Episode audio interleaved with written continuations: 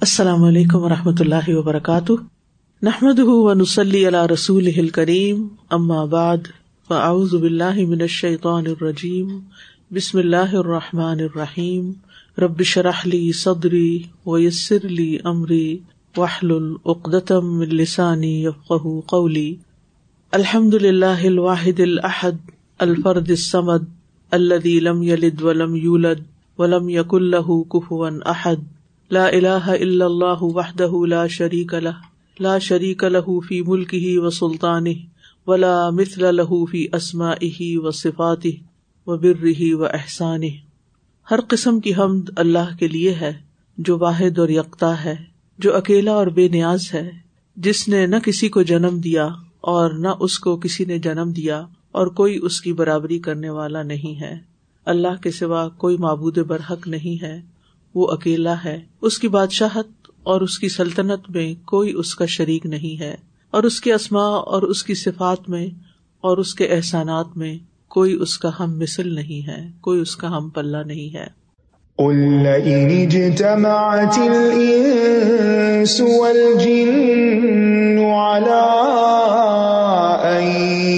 هذا القرآن لا يأتون بمثله ولو كان بعضهم لبعض ظهيرا۔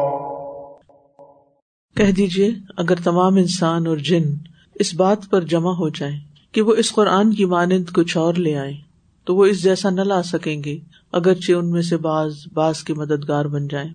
ہم پڑھ رہے تھے پانچواں باب علم نزول القرآن۔ نزول کا کیا مطلب؟ ہے بلندی سے نیچے آنا۔ اور تنزیل کا مطلب؟ بتدریج کسی شے کو اوپر سے نیچے لانا۔ نزول قرآن یا تنزیل قرآن کیوں ہوا؟ اس کے کیا مقاصد تھے؟ کون کون سے مراحل تھے؟ ان تمام باتوں کا علم علم نزول قرآن کہلاتا ہے۔ نزول قرآن کے مقاصد کیا تھے؟ نمبر ایک کہ آپ اللہ سبحان تعالیٰ کے احکامات لوگوں تک کھول کھول کر پہنچائے اور انہیں خبردار کرے کہ آئندہ ان کے ساتھ کیا ہونے والا ہے۔ وہ کیوں پیدا کیے گئے ہیں؟ انسانوں کو ان کے اچھے اور برے انجام سے باخبر کیا جائے۔ اس سے پہلے کہ وہ انجام سامنے آئے، ان کو بتا دیا جائے۔ نمبر تین، متقی افراد کی رہنمائی کی جائے۔ نمبر چار، محدود وقت، علاقے اور مخصوص قوموں کی بجائے قرآن مجید تمام بنی نو انسان کے لیے بلا قید رنگ و نسل اور زمان و مکان نازل کیا جائے۔ یعنی یہ کتاب سب کے لیے۔ نمبر پانچ، گزشتہ الحامی کتب میں شریعت کے احکام وقتی اور علاقائی ضرورت کے مطابق تھے۔ قرآن نے آ کر اس شریعت کو دائمی اور آفاقی بنا دیا۔ آفاقی کا کیا مطلب ہے؟ پورے جہان والوں کے لیے۔ نمبر چھ، گزشتہ کتب میں احکامات الہی ہونے کے باوجود ان میں تحریف ہو جانے کی وجہ سے ان پر عمل کرنا ممکن نہ رہا۔ قرآن اس لیے نازل کیا گیا کہ اس میں بغیر کسی تحریف اور تبدیلی کے عمل کرنا آسان اور ممکن رہے۔ نمبر سات، امامت یعنی دنیا کی رہنمائی کی ذمہ داری یہود و نصارہ کی بجائے امت مسلمہ کو دی گئی۔ نبی آخر الزمان صلی اللہ علیہ وسلم بنی اسرائیل کی بجائے بنی اسماعیل میں محبوس ہوئے۔ امامت کی مکمل منتقلی کے لیے کتاب کی بھی ضرورت تھی۔ یعنی امامت منتقل ہوئی تو پھر کتاب بھی اسی کو ملی جس کے حصے امامت آئی۔ نمبر آٹھ نبی صلی اللہ علیہ وسلم آخری نبی ہیں جن کے بعد قیامت تک کوئی نبی نہیں آئے گا۔ اس لیے ایک ایسی کتاب بھی ضروری تھی جو قیامت تک کے لیے ہدایت اور رہنمائی کا کام دے۔ یہ تھے قرآن مجید کے نازل ہونے کے مقاصد یعنی یہ تمام کام کرنے کے لیے قرآن آیا تھا۔ مختصر لفظوں میں یہ کہ تمام انسانیت کی رہنمائی کے لیے قیامت کے دن تک۔ نزول قرآن کے جہاں تک مراحل کا تعلق ہے، تو اس کے بارے میں ہم نے مختلف آرا پڑی تھی بعض لوگوں کی رائے یہ ہے کہ قرآن ایک ہی رات میں نازل ہوا۔ بعض کہتے ہیں قرآن مکہ اور مدینہ میں کئی سالوں میں نازل ہوا۔ تو کیا یہ آرا ایک دوسرے سے مختلف ہیں یا مخالف ہیں ایک دوسرے کے؟ یا کیا ان میں سے ایک صحیح اور ایک غلط ہے؟ یا دونوں ہی باتیں غلط ہے تو ایسا نہیں ہے۔ ایک بات پر تو سب کا اتفاق ہے اور ایک بات میں اختلاف پایا جاتا ہے۔ اس مسئلے کے دو پہلو ہیں۔ ایک پہلو اس کا کیا ہے کہ وہی حالات اور واقعات کے مطابق اتری ہے۔ اس پہ سب متفق ہے کہ رسول اللہ صلی اللہ علیہ وسلم پر قرآن مجید یک بارگی نازل نہیں ہوا، بلکہ آپ پر گزرنے والے حالات اور واقعات کے مطابق بتدریج وہی آتی تھی تھوڑی تھوڑی کر کے، جیسی جیسی ضرورت ہوتی۔ اور اس میں سب سے چھوٹی وہی اتری وہ کیا تھی؟ غیر الدرر چھوٹے سے چند لفظ۔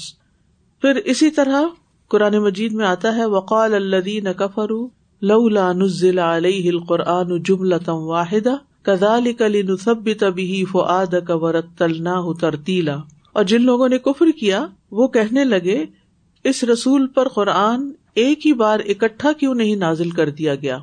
اسی طرح ہم نے اسے اتارا تاکہ اس کے ساتھ ہم آپ کا دل مضبوط کریں، اور ہم نے اسے خوب ٹھہر ٹھہر کر پڑھا۔ آپ کی کتاب میں شاید نہ ہو یہ باتیں، میں آپ کو دوبارہ یہ بات سمجھا رہی ہوں کیونکہ تھوڑی سی بیچ میں کنفیوژن سی آ گئی تھی، تو میں اس کو واضح کرنا چاہتی ہوں۔ اور یہ سوال اٹھتے ہیں لوگوں کے کہ کہیں قرآن کے بارے میں انزلہ اور کہیں آیا ہے نزلہ، تو اس میں فرق کیا ہے؟ یعنی لوگوں کا اعتراض تھا کہ قرآن اکٹھا کیوں نہیں آ گیا۔ تو اس میں تو کوئی شک نہیں کہ تنزیل ہوئی ہے قرآن کی تھوڑا تھوڑا کر کے ہی اترا ہے، اور اس کی دلیل کیا ہے؟ اس کا جواب سورت الفرقان کی آیت نمبر تھرٹی ٹو جس میں یہ آتا ہے کہ ہم حالات کے مطابق اتار کر آپ کے دل کو مضبوط کرنا چاہتے ہیں اور ہم نے اسے خوب ٹھہر ٹھہر کے پڑھا ہے۔ یعنی تھوڑا تھوڑا کر کے دیا ہے تاکہ پوری طرح یاد بھی ہو جائے اور آگے بھی پہنچے۔ اور پھر سورت السرا کی آیت اور بھی بہت واضح ہے۔ وہ قرآن فرق نہ تقرا اہ النا سے اللہ مخن و نزل نہ تنزیلا اور قرآن کو ہم نے جدا جدا کر کے نازل کیا تاکہ آپ اسے لوگوں پر ٹھہر ٹھہر کر پڑھے اور ہم نے اسے تھوڑا تھوڑا کر کے نازل کیا۔ یہ تو خود قرآن بتا رہا ہے کہ کس طرح نازل ہوا ہے۔ اللہ و نزل نہ تنزیلا۔ ٹھیک ہے؟ اور حدیث سے کیا دلیل ملتی ہے؟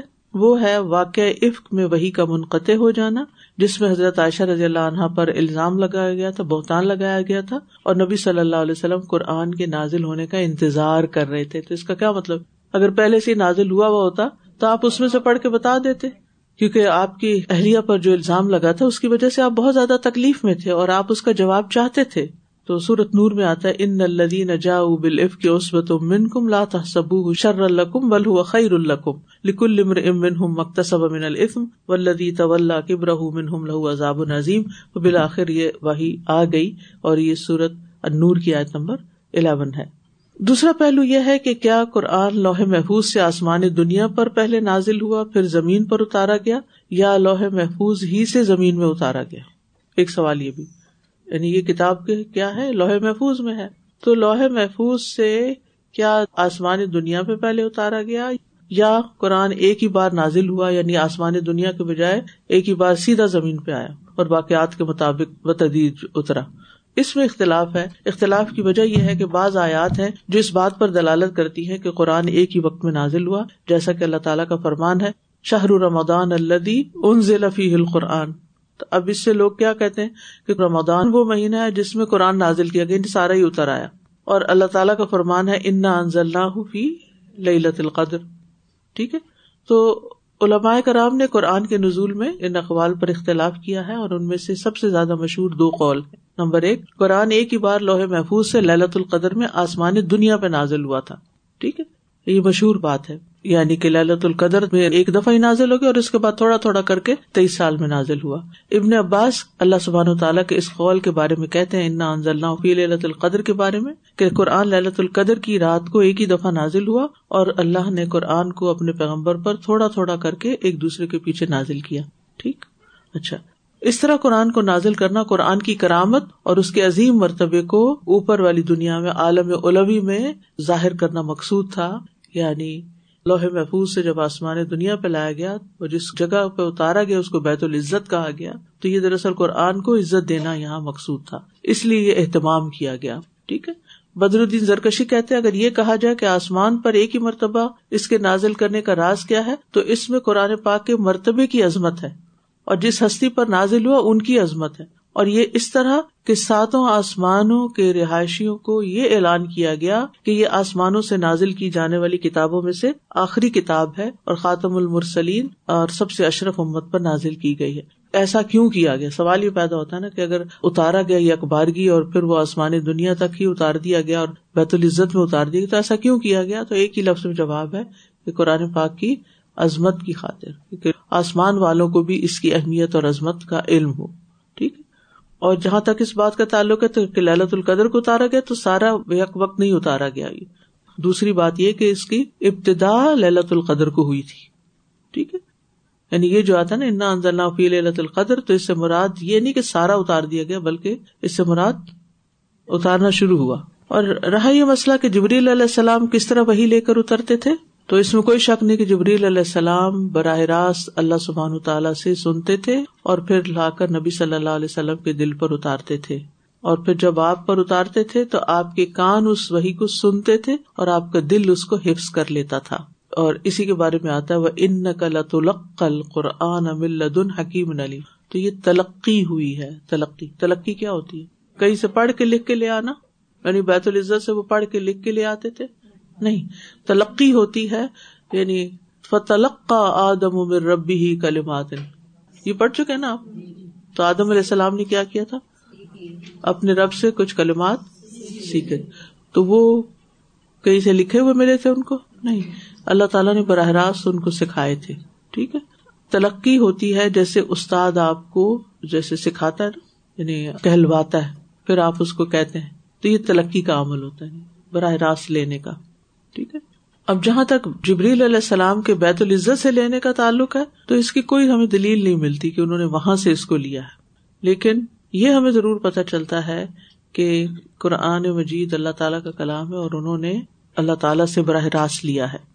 ابن تیمیہ کہتے ہیں، قرآن کا لوہے محفوظ میں لکھا ہونا اور فرشتوں کے ہاتھوں میں پاکیزہ صحیفوں میں لکھا ہونا اس بات کے مخالف نہیں کہ قرآن کو جبریل علیہ السلام اللہ کی طرف سے اتارتے ہیں۔ خواہ اللہ نے جبریل علیہ السلام کو اس قرآن کو دے کر بھیجنے سے پہلے اس کو لکھ دیا یا اس کے بعد لکھا ہو۔ اور جب اللہ تعالیٰ نے اس کو لکھا ہوا بیت العزت میں ایک ہی مرتبہ للت القدر میں اتارا، تو اس کو نازل کرنے سے پہلے یہ سارا لکھ دیا گیا تھا۔ اور جو یہ کہتے ہیں کہ جبری لکھے ہوئے سے قرآن لاتے تھے اور اللہ سے نہیں سنتے تھے، تو یہ بات درست نہیں ہے۔ ٹھیک ہے؟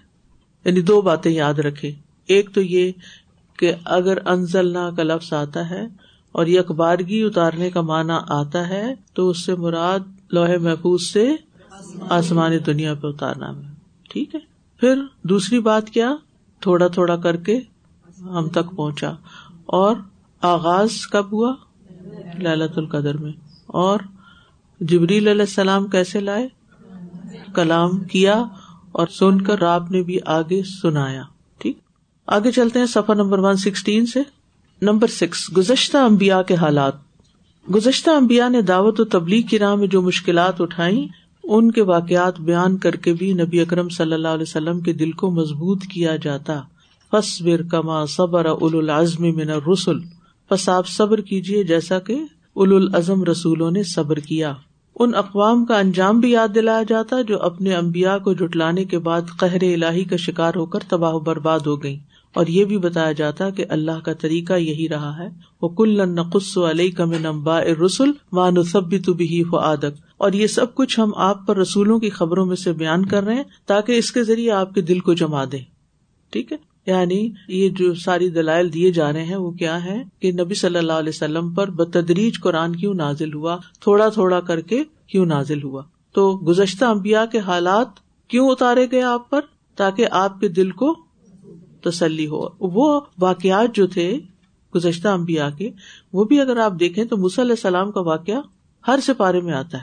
اس کی کیا وجہ ہے کہ علیہ السلام کا واقعہ اتنا زیادہ آتا ہے؟ وہ ماسلت کس چیز کی ہے؟ غور کیجیے نا۔ وجہ یہ ہے کہ علیہ السلام کا مقابلہ کس سے تھا؟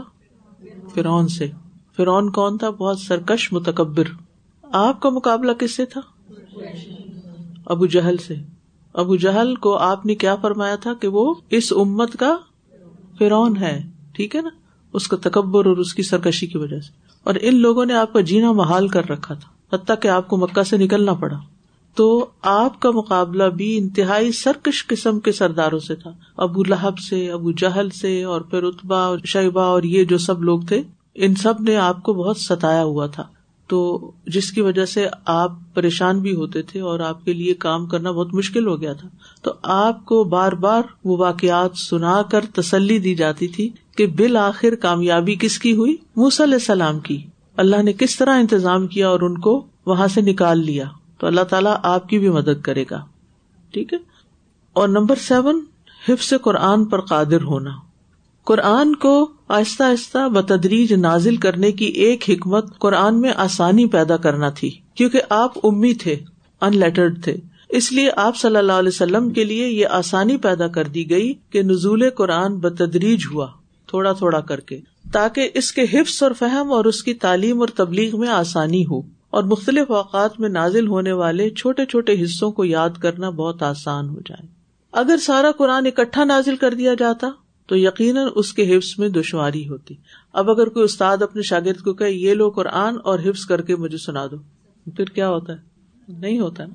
لیکن جب استاد ایک ایک آئے دو دو آئے تھے ایک ایک رکو دو دو رکو ایک ایک روبا یعنی اس کو اجزاء میں جو تقسیم کیا گیا نا، تھوڑا ابھی آپ بھی تو اسی طرح پڑھتے ہیں نا۔ یعنی اس کی جو مختلف تقسیمات ہیں، سپارے ہیں، صورتیں ہیں، آیات ہیں، پھر رکو ہیں، پھر روبا اور نصف اور اس میں تقسیم کیا گیا، یہ سب کس لیے؟ تاکہ حفاظ کو بھی آسانی ہو اور عام پڑھنے والوں کو بھی آسانی ملے۔ قرآن مجید میں صورت القیامہ میں آتا ہے، لا تحرک بھی لسان کا لتا جلبی ان علینا جم اہ و قرآن آپ اس قرآن کے ساتھ اپنی زبان کو حرکت نہ دیجیے تاکہ آپ اس کو جلدی یاد کر سکیں۔ بے شک آپ کے سینے میں اس کا جمع کرنا اور اس کا پڑھوانا ہمارے ہی ذمہ ہے۔ سنو کریو کا فلا تنسا۔ ان قریب ہم آپ کو پڑھا دیں گے، پھر آپ نہیں بھولیں گے۔ بعض علماء کے یہاں اطمینان قلب سے مراد آپ کے سینے میں قرآن کو محفوظ کر دینا ہے۔ لنسب بھی تبھی و آدک ٹھیک ہے، اس سے مراد آپ کے سینے میں اس کو جما دینا ہے۔ کیونکہ آپ امی ہونے کے باعث لکھنے پڑھنے سے واقف نہ تھے۔ اس لیے قرآن کو تدریجن نازل کیا گیا تاکہ دل میں بٹھانے کے بعد اس پر عمل اور دعوت دینا آسان ہو جائے۔ دعوت عمل دونوں آسان ہو جائے محدث ابن فورک لکھتے ہیں تورات بیک وقت اس لیے اتاری گئی کہ موسا علیہ السلام پڑھے لکھے تھے۔ ٹھیک ہے؟ اور قرآن کو تدریجی طور پر غیر مکتوب یعنی نہ لکھی ہوئی شکل میں اس لیے نازل کیا گیا کہ آپ امی تھے۔ یہ ایک اور وجہ بتائی گئی۔ ٹھیک ہے؟ یعنی آپ کو ایز ایک بک کے طور پر نہیں دیا گیا قرآن، بلکہ آپ کو یاد کروایا گیا۔ نمبر ایٹ، احکام شریعت میں تدریج۔ ارب اپنی بری عادات اور اخلاق اور غیر انسانی کاموں میں اتنا آگے بڑھ چکے تھے اور اس قدر پختہ ہو چکے تھے کہ انہیں ایک دم سے روکنا ممکن نہ تھا۔ شرک جیسی عظیم گمراہی میں اہل ارب مبتلا تھے۔ آخرت کے بارے میں ان کا عقیدہ انتہائی گمراہ کن تھا۔ ان کا خیال تھا کہ اگر اللہ تعالیٰ نے بال فرض ان کے اعمال کے بارے میں ان سے جواب طلب کیا، تو ان کے بنائے ہوئے شریک انہیں سزا سے بچا لیں گے۔ آج مسلمانوں کا کیا حال ہے؟ ان کا کیا عقیدہ ہے؟ خدا جو پکڑے، سنا بھائی شیر خدا جو پکڑے، چھڑا لے محمد۔ محمد کا پکڑا، چھڑا کوئی نہیں سکتا۔ تو اس قسم کی باتیں کرتے ہیں، اللہ رحم کرے ہمارے ہی مسلمان، کہ اگر اللہ تعالیٰ نے پکڑا تو محمد صلی اللہ علیہ وسلم ہے نا وہ چھڑا لیں۔ اس لیے آپ دیکھیں، عمومی طور پر لوگوں کے یہاں اللہ تعالی کی شان میں تعریف اور حمد اور مدہ کم ملے گی، نعتیں زیادہ ملے گی۔ اللہ تعالیٰ کو خوش کرنے سے زیادہ وہ محمد صلی اللہ علیہ وسلم کو خوش کرنے کی کوشش کرتے ہیں تاکہ ہمیں چھڑا لیں اور ہم اپنی خواہشات کے مطابق زندگی بسر کریں، حلال کریں، حرام کریں، گناہ کریں، ثواب کریں، بس ہمیں کوئی چھڑانے والا ہونا چاہیے۔ تو اربوں کے یہاں بھی یہی تھا۔ وہ کیا کہتے تھے؟ بتوں کی پوجا ہم کیوں کرتے ہیں؟ ماں نہ اللہ قربونا اللہ ذلفا اللہ تعالیٰ تو بہت بڑی چیز ہے۔ ہم تو وہاں تک نہیں پہنچ سکتے۔ تو ہم ان بتوں کی سیوا اس لیے کرتے ہیں تاکہ یہ ہمیں اللہ کے قریب کر دے تو اس طرح یا اس سے ملتے جلتے کانسیپٹ جو ہے نا وہ ہمارے اندر نہیں ہونے چاہیے۔ ہم میں سے ہر شخص اپنے عمل کا خود ذمہ دار ہے اور اس کو اللہ تعالیٰ کے سامنے جا کے جواب دینا ہوگا۔ ان کا خیال تھا اہل عرب کا کہ اگر اللہ تعالیٰ نے بال فرض ان کے اعمال کے بارے میں ان سے جواب طلب کیا تو ان کے بنائے ہوئے شریک انہیں سزا سے بچا لیں گے۔ انہیں باطل تصورات کو ختم کرنے کے لیے سب سے پہلے بنیادی عقائد یعنی عقیدہ توحید اور آخرت پر زور دیا گیا۔ پھر احکامات نازل ہوئے۔ اس حکمت کا اندازہ ام المومنین سیدہ عائشہ رضی اللہ عنہ کے اس ارشاد سے ہوتا ہے۔ کیا ارشاد حضرت عائشہ کا؟ سب سے پہلے جنت اور جہنم کی آیات نازل ہوئی۔ انورٹیڈ کامن میں کر لینا تاکہ آپ کو پتا چلے کہ یہ بات اوپر سے الگ ہے جب لوگ اسلام میں داخل ہوئے تو حلال و حرام کے مسائل اور احکام نازل ہوئے۔ اگر پہلے ہی یہ حکم نازل کر دیا جاتا کہ شراب نہ پیو تو لوگ کہتے ہم شراب کبھی نہیں چھوڑیں گے، کیونکہ لوگوں کے نفسیات ہیں، جس چیز سے روکے وہ زیادہ کرتے ہیں۔ اور اگر حکم ہوتا زنا نہ کرو تو کہتے ہم سے زنا نہیں ترک ہو سکتا۔ علامہ مکی بن ابھی طالب کیسی کہتے ہیں، اگر قرآن بیک وقت نازل ہوتا تو اس میں بہت سے احکام اور مناہی مناہی کہتے وہ چیزیں جن سے روکا جاتا ہے۔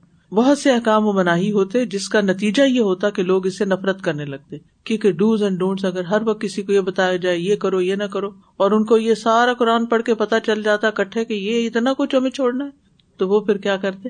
بھاگ جاتے۔ اثر بھی نہیں ہوتا، بالکل۔ تو اس لیے ہر چیز اپنے وقت پر آتی ہے نا، تھوڑی تھوڑی۔ تو پھر جذب ہوتی جاتی ہے انسان ہوتا جاتا ہے اس کے لیے کہ اس پر عمل کر سکے اور اس کو لے سکے۔ ابھی ریسنٹلی یہ جو یوکرین کا وہاں کا واقعہ ہوا ہے کہ وہ مسلمانوں کے انڈر تھا پہلے آٹومنس وہاں سے تھے پھر جب ورلڈ وار ٹو کے بعد آٹومن امپائر ختم ہوئی تو وہاں پہ کیونکہ یہودی بھی تھے اور کرسچنس بھی تھے۔ تو وہ ایک میٹنگ ہوئی اور انہوں نے بیٹھ کے ڈسائڈ کیا کہ ہم کون سا مذہب رکھیں کیونکہ آٹومنس کا تو مسلمانوں کا تھا۔ تو اس وقت انہوں نے یہ کہا کہ نہیں ہم شراب نہیں چھوڑ سکتے تو پھر ہم اسلام کو نہیں رکھیں گے۔ تو اس وقت انہوں نے پھر کرسچینٹی کو ڈسائڈ کیا۔ یہ باقاعدہ بتایا گیا ابھی جب سے جی میں نے بھی پڑھا ہوا کہیں کہ کسی اسکالر کو شاید بلایا گیا اور اس سے پوچھا گیا کہ اگر ہم مسلمان ہو جائیں تو پھر ہمیں کیا کیا کرنا ہوگا؟ تو ان کا شراب چھوڑنی ہوگی جنا چھوڑنا ہوگا یہ چھوڑنا ہوگا وہ چھوڑنا۔ تو انہوں نے کہا کہ یہ تو ہم نہیں چھوڑ سکتے۔ تو ہونا تو کیا چاہیے تھا کہ سب سے پہلے تو اللہ پر ایمان کیا آپ کو اللہ پر ایمان لانا ہوگا یعنی کہ ایمان سے بات شروع کی۔ اس لیے آج بھی جب کوئی ماں مجھ سے یہ سوال کرتی ہے نا کہ بچوں کو اس معاشرے کی خرابیوں سے کیسے بچائیں، تو کہتے ہیں ان کا ایمان مضبوط کریں، ان کے دل میں اللہ کی محبت ڈالیں، دین کی اہمیت، آخرت کی فکر ڈالیں۔ جب یہ پڑ جائے گی تو باقی چیزیں خود بخود اپنی جگہ پہ آ جائیں گی، چھوڑنے والی چھٹ جائیں گی، کرنے والی کر لیں گے۔ لیکن اگر ایمان ہی مضبوط نہیں ہے نا، نہ اللہ کی عظمت ہے دل میں اور نہ آخرت کی فکر ہے دل میں۔ تو پھر آپ دس باتیں بتائیں ان کو، یہ کرو، وہ کرو وہ کرو، سب اوپر سے گزر جائیں گی۔ تو طریقہ ہی یہی ہے۔ تو سب سے پہلے نبی صلی اللہ علیہ وسلم نے مکہ میں تیرہ سال کیا کیا؟ عقائد کو مضبوط کیا۔ اور دو عقائد خاص طور پر، عقیدہ توحید اور آخرت۔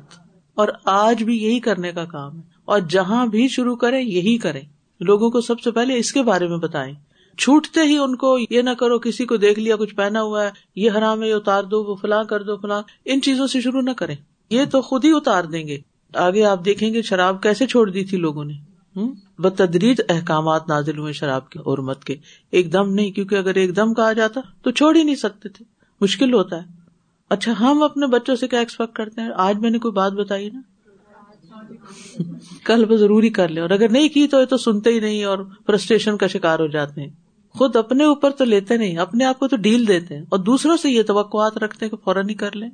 بذریعہ وہی ایک حکم آتا، جب لوگ اس حکم پر عمل کرنے کے لیے تیار ہو جاتے تو پھر دوسرا حکم نازل کر دیا جاتا ہے اسے تدریج کہتے ہیں۔ یعنی ایک کر لیا، پھر نیکسٹ یعنی بیبی اسٹیپ سے شروع کر کے ون بائی ون تدریج کی مثال، احکام شریعت میں تدریج کی سب سے اہم مثال شراب کی حرمت ہے، جو تین مراحل میں ہوئی، لیکن ان سے قبل غیر محسوس طریقے سے شراب سے متنفر کرنے کی کوشش کی گئی۔ یعنی پہلے دل میں اس کی خرابی ڈالی گئی۔ فرمایا، مثلاً وہ من ثمرات نخیل اول آنا بھی تتخذون منه سکرا ورزقا حسنا۔ اور کھجور اور انگور کے درختوں کے پھلوں سے تم شراب بنا لیتے ہو اور عمدہ روزی بھی۔ اب کمپیرزن دے دیا گیا کہ ایک طرف تم اچھی غذا کے طور پہ استعمال کرتے ہو اور دوسری طرف تم اسے شراب بھی بنا لیتے ہو۔ تو کیا بہتر ہے؟ یعنی عقل کو اپروچ کیا گیا۔ ابھی حکم نہیں سنایا گیا۔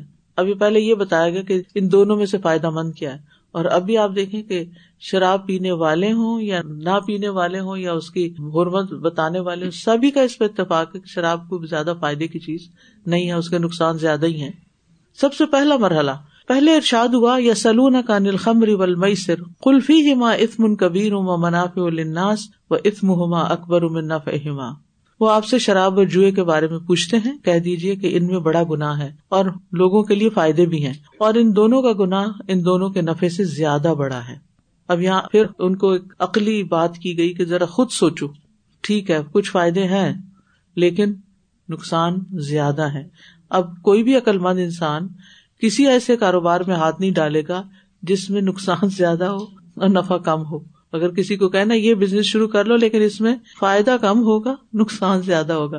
تو کوئی شروع کرے گا وہ؟ نہیں کرے گا۔ تو اسی طرح اس بات کو بھی سمجھایا گیا کہ سمجھنے والے سمجھ جائیں۔ دوسرا مرحلہ، دوسرے مرحلے میں جزوی حرمت بیان ہوئی یعنی پارشلی ارشاد ہوا، یا الدین امن لا تقرب السلاط و ان تم سکارا حتہ تعلم ما تقولون۔ اے لوگ جو ایمان لائے ہو، جب تم نشے کی حالت میں ہو، تو نماز کے قریب مت جاؤ۔ یہاں تک کہ تم وہ جاننے لگ جاؤ جو تم کہتے ہو۔ اب یہ ہے کہ اس دور کے مسلمانوں کے یہاں نماز کی بہت اہمیت تھی۔ وہ ہر چیز پر اسے فوقیت دیتے تھے۔ اب جب انہیں یہ پتا چلا کہ اچھا نشے میں نماز نہیں ہوتی، تو پھر ان کو کیا ہوا کہ پھر نشہ چھوڑ دیں۔ تو بہت سے لوگ تو یہیں سے اس کو چھوڑنا شروع ہو گئے۔ تیسرا اور آخری مرحلہ۔ سب سے آخری مرحلے میں قطعی حرمت کے ضمن میں ارشاد ہوا، یا الدین امن ان ول خمر ول میسر رج سمن عمل شیطانی فج تنی بو العلکم تفلحون۔ اے لوگو جو ایمان لائے ہو، بے شک شراب اور جوا اور بت اور پانچ سے گندگی ہے۔ اب آپ دیکھیے کہ شراب کو کس کے برابر کر دیا؟ بتوں کے اور پانچ سو کے اور میسر کے۔ اور ساتھ ہی بتا دیے شیتان کے اعمال ہیں۔ لہٰذا ان سے بچو تو تاکہ تم فلاح پاؤ۔ گویا کہ جہاں وہی رسول اللہ صلی اللہ علیہ وسلم کے حالات کے مطابق بتدریج نازل ہوتی رہی، وہاں وہی مسلمانوں کے حالات کے ساتھ بھی ہم آہنگ رہی اور اس طرح اس کی پوشیدہ حکمتیں ظاہر ہوئی اور اسی طرح تدریج کو کسی قوم یا افراد کی تربیت کے لیے ایک آفاقی اصول مان لیا گیا۔ یعنی وہی جو ہے تھوڑی تھوڑی کر کے آئی تاکہ حالات کے مطابق اس پر عمل ہوتا رہے اور اس کی حکمت بھی پتہ چلتی رہے۔ اور پھر یہ ایک آفاقی اصول یعنی یونیورسل لا ہے کہ جو بھی چیز شروع کی جائے اس کو گریجولی شروع کیا جائے، ایک دم نہیں۔ اب دیکھیے آپ ایکسرسائز شروع کرتے ہیں تو کیا کرتے ہیں پہلے؟ اگر وہ نہ کرے اور ایک دم تیز سے شروع کر دیں تو کیا ہوگا؟ اسی طرح کوئی دوا شروع کرائی جاتی ہے تو وہ بھی تھوڑی تھوڑی، پھر اس کی ڈوز بڑھا دی جاتی ہے۔ بہت ساری چیزوں میں، رات کیسے دن میں تبدیل ہوتی ہے؟ گریجولی دن رات میں۔ گریجولی ایک دم لائٹ آف آن نہیں کی جاتی۔ دنیا کی تعلیم میں بھی بچوں کو کیا پڑھایا جاتا ہے؟ پھر جب وہ بڑے ہو جاتے پھر کیا پڑھایا جاتا تو یہ ایک اصول ہے، ایک طریقہ ہے، ٹھیک؟ نمبر نو، رسول اکرم صلی اللہ علیہ وسلم پر رحمت اور شفقت۔ قرآن کا تدریجی نزول اللہ تعالی کی طرف سے رسول اکرم صلی اللہ علیہ وسلم پر خاص رحمت اور شفقت کی علامت ہے۔ کیونکہ اگر ایک دم سب کچھ بتا دیا جاتا کہ یہ چیزیں حلال ہیں اور یہ حرام اور قوم سے یہ کام کروانے ہیں، فلاں وقت آپ کو یہ مشکلات پیش آئیں گی، یہ سوالات آپ سے پوچھے جائیں گے، وغیرہ وغیرہ، آپ خود مشکل میں پڑ جاتے۔ لہٰذا قرآن کو تدریجن نازل کیا گیا تاکہ آپ پر رحمت و شفقت ہو۔ اچھا یہی چیز ہمیں اگر کسی سے کوئی کام کروانا ہے، اس کے ساتھ بھی یہی کریں۔ مثلاً آپ کسی کو انسٹرکشن دے رہے ہیں، پہلے ایک کام بتائیں، جب اس کو سمجھ آ جائے پھر دوسرا بتائیں۔ بعض اوقات ہم مدرس اگر بچوں کو کوئی کام دینا نا اچھا دیکھو میں گھر سے جا رہی ہوں، میرے آنے تک تم نے یہ بھی کرنا، یہ بھی کرنا، یہ بھی کرنا، یہ بھی کرنا۔ ایک لمبی لسٹ بتا دیتے۔ کچھ بھی نہیں ہوا ہوتا۔ کیونکہ ہمارے مائنڈ میں تو وہ کھچڑی پکی ہوئی ہوتی ہے، مگر دوسرے ابھی نہیں لے پاتا نا، ابھی گرم ہے بہت یا بعض اوقات ہماری جو ذہنی صلاحیت ہوتی ہے، وہ کچھ اور ہوتی ہے اور بچوں کی کچھ اور ہوتی ہے، سامنے والے کی کچھ اور ہوتی ہے۔ تو اس کا لحاظ رکھنا بے حد ضروری ہے اور قرآن سے ایک بہت حکمت کی سیکھنے والی بات یہی ہے کہ گریجولی چلے ہر چیز کے اندر۔ تاہا ما انزلنا علیہ کل قرآن علی تشقا تاہا ہم نے یہ قرآن آپ پر اس لیے نازل نہیں کیا کہ آپ مشکل میں پڑ جائیں۔ یعنی نبی صلی اللہ علیہ وسلم کو مشقت میں نہیں ڈالا گیا کہ وہ آپ سے ہو ہی نہ۔ اور جب کسی کو بھی یہ پتا ہوتا نا، اتنے سارے کام کرنے ہیں تو پھر انسان کی ہمت کم ہونے لگتی ہے۔ اسی طرح کسی کو قرآن کی تعلیم کی طرف اس کورس کی طرف بھی بلانا ہو ہم سبھی امبیسڈرز ہیں۔ کوئی اگر پوچھے تو اس کو پھر ساری ڈیٹیل یہ نہیں کہ اتنے ٹیسٹ ہوتے ہیں اتنے ہفتے بعد یہ اسائنمنٹ ہوتی ہے یہ سب۔ تو وہ پہلے ہی ڈر جاتے ہیں وہ کہتے نہیں نہیں ہم نے کورس نہیں کرنا ہم نے رجسٹر کر سکتے بتانے کی بات یہ ہے نا کہ اگر آپ قرآن کی مجلس میں جب آ کے بیٹھے ہیں ان کو کہیں آپ آئیں ایز اے لسنر آ جائیں کچھ عرصہ آ کے سنیں بیٹھے فیل کریں۔ اور پھر آہستہ آہستہ جب واقعی ان کو احساس ہوگا یہ کتنی اہم چیز ہے تو شاید آہستہ آہستہ اسٹیپ آگے بڑھا لیں لیکن بہت سارے لوگوں نے ایکچولی یہ رپورٹ کیا ہمیں تو آتی رہتی ہے فیڈ بیک کہ جیسے اسٹوڈینٹس جب شروع میں بات کرتے ہیں باہر تو وہ پھر یہ کہتے ہیں اپنی مشکلات کا زیادہ ذکر کرتے ہیں۔ یہ جو اپنی مشکلات چاہے یہ مشکلات ہوں یا کوئی اور مشکلات ہوں ان کا رونا رونا اور ان کا ذکر کرتے رہنا ہر ایک سے جس سے ضرورت ہے۔ کچھ لوگوں کو تو بتانے کی ضرورت ہوتی ہے تاکہ کوئی مشورہ لیا جا سکے لیکن ایسے ہی ہر ایک کے سامنے ذکر کر کے اور بعض اوقات ارریلیونٹ لوگوں کے سامنے ذکر کر کے تو ہم اپنی ہی قدر کھوتے ہیں۔ فائدہ کچھ نہیں ہوتا۔ آج میں نے صبح ایک اتنی خوبصورت بات پڑی تھی۔ اسی تدریج سے متعلق تھی۔ اپنی مشکلات کا ذکر صرف اللہ سبحان و تعالیٰ سے کرنا اور اس پر توکل کرنا، اس پر بھروسہ کرنا، اس کی طرف رجوع کرنا اور اس سے کثرت سے دعائیں مانگنا، یہ کس طرح انسان کو اجر میں بھی آگے بڑھاتا ہے اور مسائل کے حل کرنے میں بھی آسانی پیدا ہوتی ہے۔ جب ہم بہت زیادہ ذکر ادھر ادھر کرتے نا تو دس طرح کے مشورے مل جاتے ہیں اور پھر کسی مشورے پر بھی ہم عمل کرنے کے قابل نہیں ہوتے اور ایک کنفیوژن کا شکار ہو جاتے ہیں۔ مجھے خیال آ رہا تھا استادا جی ہم یہ تدریج والا لیسن ساری کائنات ہمیں دے رہی ہے۔ اب دیکھیں کہ پودوں پہ جب پتے آنے لگتے ہیں اب اس موسم کے بعد، تو کیسے سلولی گریجولی کس کومپل سے لے کے آگے وہ گرو کر رہے ہوتے ہیں۔ بیبی جب فارم ہوتا ہے تو it takes nine months for the baby to be formed and delivered بعض اوقات کچھ چیزوں میں ہوتا ہے کہ بس جلدی سے یہ ہو جائے، فوراً ہو جائے، تو اللہ تعالیٰ چاہتے تو ہم سب انسانوں کو آدم علیہ السلام کی طرح پیدا کر کے زمین پہ اتار دیتے۔ لیکن جو یہاں آنے کا سلسلہ ایک رکھا گیا تو اس میں بھی کیسی کیسی حکمتیں تھی اس کتاب میں تو بہت ہی تدریج ہے۔ ابھی آگے چلے نا آپ۔ پھر مشکلات اور ان کا حل۔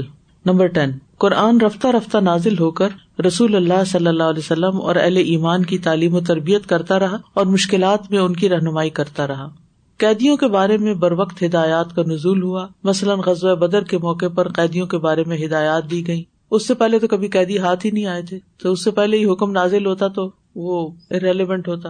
ماکان علی نبی یقون اللہ اسرا حتیٰ فل اردی تریدون ارد دنیا و اللہ یرید الآخرہ و اللہ عزیز الحکیم کسی نبی کے لیے جائز نہیں کہ اس کے لیے قیدی ہوں۔ یہاں تک کہ وہ زمین میں اچھی طرح خون بہا لے۔ تم دنیا کی زندگی کا سامان چاہتے ہو اور اللہ آخرت چاہتا ہے اور اللہ بہت زبردست خوب حکمت والا ہے۔ پھر کثرت تعداد پر فخر کے وقت تمبی غزب ہنین کے موقع پر مسلمانوں کو اپنی کثرت تعداد پر بہت فخر تھا اور ان کا خیال تھا کہ وہ طاقت اور تعداد کے بلبوتے پر فتح حاصل کر لیں گے۔ لیکن انہیں وقتی شکست کا سامنا کرنا پڑا۔ اس پر اللہ تعالیٰ فرماتے ہیں، لقد نسر اکم اللہ موات نہ کثیر و یوم ہنین اد آ جبت کم کثرت کم فلم تغنی ان کم شعی ام وداقت علیہ کم الرد بیما رحبت تم مول تم مدبرین۔ یقیناً اللہ نے بہت سے مقامات پر تمہاری مدد کی تھی اور ہنین کے دن بھی جب تمہیں اپنی کثرت پر بہت ناز تھا، تو اس نے تمہیں کچھ بھی فائدہ نہ دیا اور زمین باوجود کشادگی کے تم پر تنگ ہو گئی تھی، پھر تم پیٹ پھیر کر لوٹ گئے۔ یعنی جب کوئی خاص سچویشن آئی، تو اسی وقت اس کے متعلق رہنمائی دے دی گئی کہ یہ کام تم نے ٹھیک کیا اور یہ نہیں ٹھیک کیا۔ چور کے متعلق بر وقت رہنمائی۔ عہد نبی میں ایک منافق نے زرا چوری کر کے ایک یہودی کے گھر چھپا دی اور اس پر چوری کا الزام لگا دیا۔ یعنی یہودی پہ چوری کا الزام لگا دیا۔ قریب تھا کہ نبی اکرم صلی اللہ علیہ وسلم یہودی کے خلاف فیصلہ دے دیتے۔ لیکن بر وقت اللہ تعالیٰ نے آپ کی رہنمائی کی اور حقیقت حال سے آگاہ کر دیا۔ یہ آپ واقع پڑھ چکے ہیں نا سورت النساء میں۔ ولولا فضل اللہ علیہ کا و رحمت منهم من يضلوك وما يضلون الا انفسهم وما يضرونك من شيء وانزل الله عليك الكتاب والحكمة وعلمك ما لم تكن تعلم وكان فضل الله عليك عظيما اے نبی، اگر آپ پر اللہ کا فضل اور رحمت نہ ہوتی تو ان میں سے ایک گروہ نے آپ کو گمراہ کرنے کا ارادہ کر لیا تھا۔ اب وہ سچویشن پیش آئی، اس کے متعلق آپ کو رہنمائی دے دی گئی۔ حالانکہ وہ اپنے آپ کو گمراہ کر رہے تھے اور وہ آپ کو کچھ بھی نقصان نہ پہنچا سکتے تھے۔ اللہ نے آپ پر کتاب اور حکمت نازل کی اور آپ کو وہ سکھایا جو آپ جانتے نہ تھے اور آپ پر اللہ کا بہت بڑا فضل ہے۔ اب یہ جو علم آپ پڑھ رہے ہیں، اس کے مطابق جب آپ قرآن مجید کو پڑھیں گے تو آپ کو غور و فکر اور تدبر کا موقع ملے کہ اچھا یہ آیت اس طرح کیوں نازل ہوئی؟ یہ واقعہ اس موقع پہ کیوں نازل ہوا؟ اس کی کیا حکمت تھی؟ تو قرآن مجید کے نزول کی حکمتیں معلوم کرنا جو ہے، یہ ایک دلچسپ عمل ہوتا ہے۔ اس سے اور زیادہ انسان کے اندر ایک شرح صدر آتا ہے اور خوشی پیدا ہوتی ہے۔ نبی صلی اللہ علیہ وسلم کو دنیاوی معاملات میں بر وقت تمبی بھی کی گئی۔ نبی اکرم صلی اللہ علیہ وسلم بہترین صفات کے حامل ہونے کے باوجود ایک انسان بھی تھے۔ کچھ دنیاوی معاملات میں آپ سے غلطی ہونے کا امکان بہرحال موجود تھا۔ آپ صلی اللہ علیہ وسلم کے اعلیٰ اور ارفا مقام کی وجہ سے چھوٹے چھوٹے قصور کو بھی نظر انداز نہیں کیا جا سکتا تھا۔ لہٰذا فوراً آپ کو تمبی کر دی جاتی۔ مثلاً نبی اکرم صلی اللہ علیہ وسلم نے اپنے اوپر شہد کو حرام کر لیا تھا، جس پر اللہ تعالیٰ نے یہ آیت نازل کی۔ یا نبی لمت حرم احل اللہ اے نبی، آپ نے وہ حرام کیوں کیا جو اللہ نے آپ کے لیے حلال کیا تھا؟ اب اگر یہ آیت پورا قرآن کٹھا دے دیا جاتا اور اس میں یہ صورت ہوتی اور آپ سمجھتے میں نے کیا حرام کیا ہے؟ یا پھر سوچتے رہتے پتہ نہیں کیا ہو جائے گا اور اس کے بارے میں مجھے یہ تمبی کی جائے گی۔ تو یعنی مطلب کتنی واضح دلائل ہے نا یہ ساری چیزیں کہ قرآن ایک دم نہیں آیا بلکہ وقت کے ساتھ ساتھ۔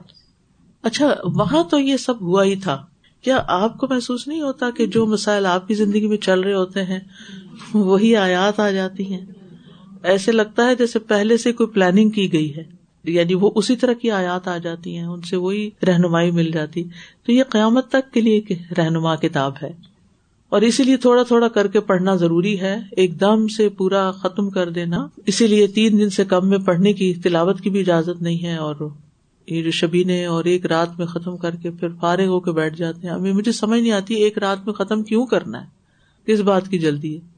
ایک اور واقعہ ہے کہ ایک دفعہ نبی اکرم صلی اللہ علیہ وسلم سرداران قریش کو اسلام کی دعوت دے رہے تھے۔ صحابی ام مختوم رضی اللہ عنہ تشریف لائے جو نابینا تھے۔ نبی صلی اللہ علیہ وسلم کو اس موقع پر ان کی مداخلت پسند نہ آئی۔ اس پر اللہ تعالیٰ نے فرمایا، ابا صابط انجا اہلامہ وہ ناراض ہوا اور اس نے منہ موڑا کہ اس کے پاس ایک اندھا آیا۔ نابینا آیا۔ پھر سوالات کے بر وقت جوابات آپ کو ملتے تھے۔ کفار و یہود نبی اکرم صلی اللہ علیہ وسلم کی رسالت کے سچا ہونے کا امتحان لینے کی غرض سے آپ سے وقتاً فوقتاً سوالات پوچھتے رہتے تھے۔ جن کا تعلق کبھی ماضی، کبھی حال اور کبھی مستقبل سے ہوتا تھا۔ جن کا جواب دینا وہی کے بغیر ممکن نہیں تھا۔ مثلاً انہوں نے سوال کے روح کے بارے میں بتائیے، وہ کیا ہے؟ چند نوجوانوں کا کیا ہوا جو کچھ عرصے کے لیے گم ہو گئے تھے؟ وہ کون تھا جو زمین کے مشرق و مغرب میں پہنچ گیا؟ خاندان یعقوب کس طرح مصر پہنچا؟ یعنی یہ اس طرح کے امتحان لیتے تھے نبی صلی اللہ علیہ وسلم سے کہ پتا چلے کہ واقعی آپ سچے نبی ہیں۔ ان کا جواب مختلف صورتوں میں دے دیا گیا۔ یہ قصے بنی اسرائیل کی تاریخ سے متعلق تھے۔ اربوں کی تاریخ کے نہیں تھے۔ اور اربوں میں غیر معروف تھے۔ اربوں کو پتہ ہی نہیں تھا ان واقعات کا۔ ان قصوں کا انتخاب اس لیے کیا گیا کہ واضح ہو جائے کہ نبی صلی اللہ علیہ وسلم کے پاس کوئی غیبی ذریعہ علم ہے یا نہیں۔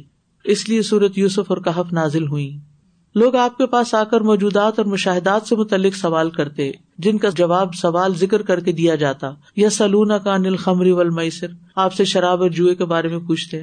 یا سلونا کا ماضا یون فکون آپ سے سوال کرتے ہیں کیا خرچ کریں۔ وہ یا سلونا کا انل محیث آپ سے حیض کے بارے میں پوچھتے۔ یا سلونا کا انل شہر الحرام یا قطالن فی۔ آپ سے حرام مہینے کے بارے میں پوچھتے کہ اس میں جنگ کرنا کیسا ہے۔ یا سلونا کا انل اہل آپ سے چاندوں کے بارے میں پوچھتے کہ گھٹتا بڑھتا کیوں ہے۔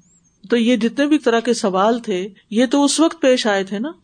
اچھا اب آپ سوچ رہے ہو کہ اللہ تعالیٰ نے وہ سب پہلے سے ہی تیار کر کے کیسے رکھ لیا تھا قرآن کو؟ حالات تو بعد میں پیش آئے، کیونکہ اللہ تعالیٰ کا علم کامل ہے۔ اللہ تعالیٰ کا علم کانا و ما یقون جو ہو چکا اور جو ہوگا سب ہے، سب کا پتا ہے۔ اس لیے کہ یہ پیش آئے گا اور اس کا یہ جواب ہوگا۔ سب تیاری تھی۔ پھر قریش کے مکر و فریب سے آگاہ کرنا۔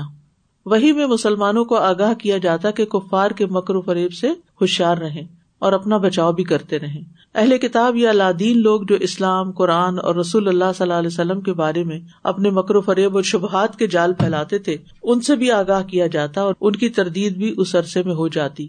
مشکل کا فوری حل بھی وہی نازل کر کے پیش کر دیا جاتا۔ مثلاً زہار اور لیان وغیرہ کے بارے میں احکامات ایسے ہی نازل ہوئے۔ زہار کا حکم کہاں ہے کس صورت میں؟ مجادلہ میں۔ ٹھیک ہے۔ اور لیان سورت نور میں۔ جی۔ پھر آیات کے نزول کی مقدار۔ مختلف حالات اور واقعات کے پیش نظر کبھی پوری صورت نازل ہوئی، کبھی چند آیات اور کبھی آیات کا بھی کچھ حصہ نازل ہوا۔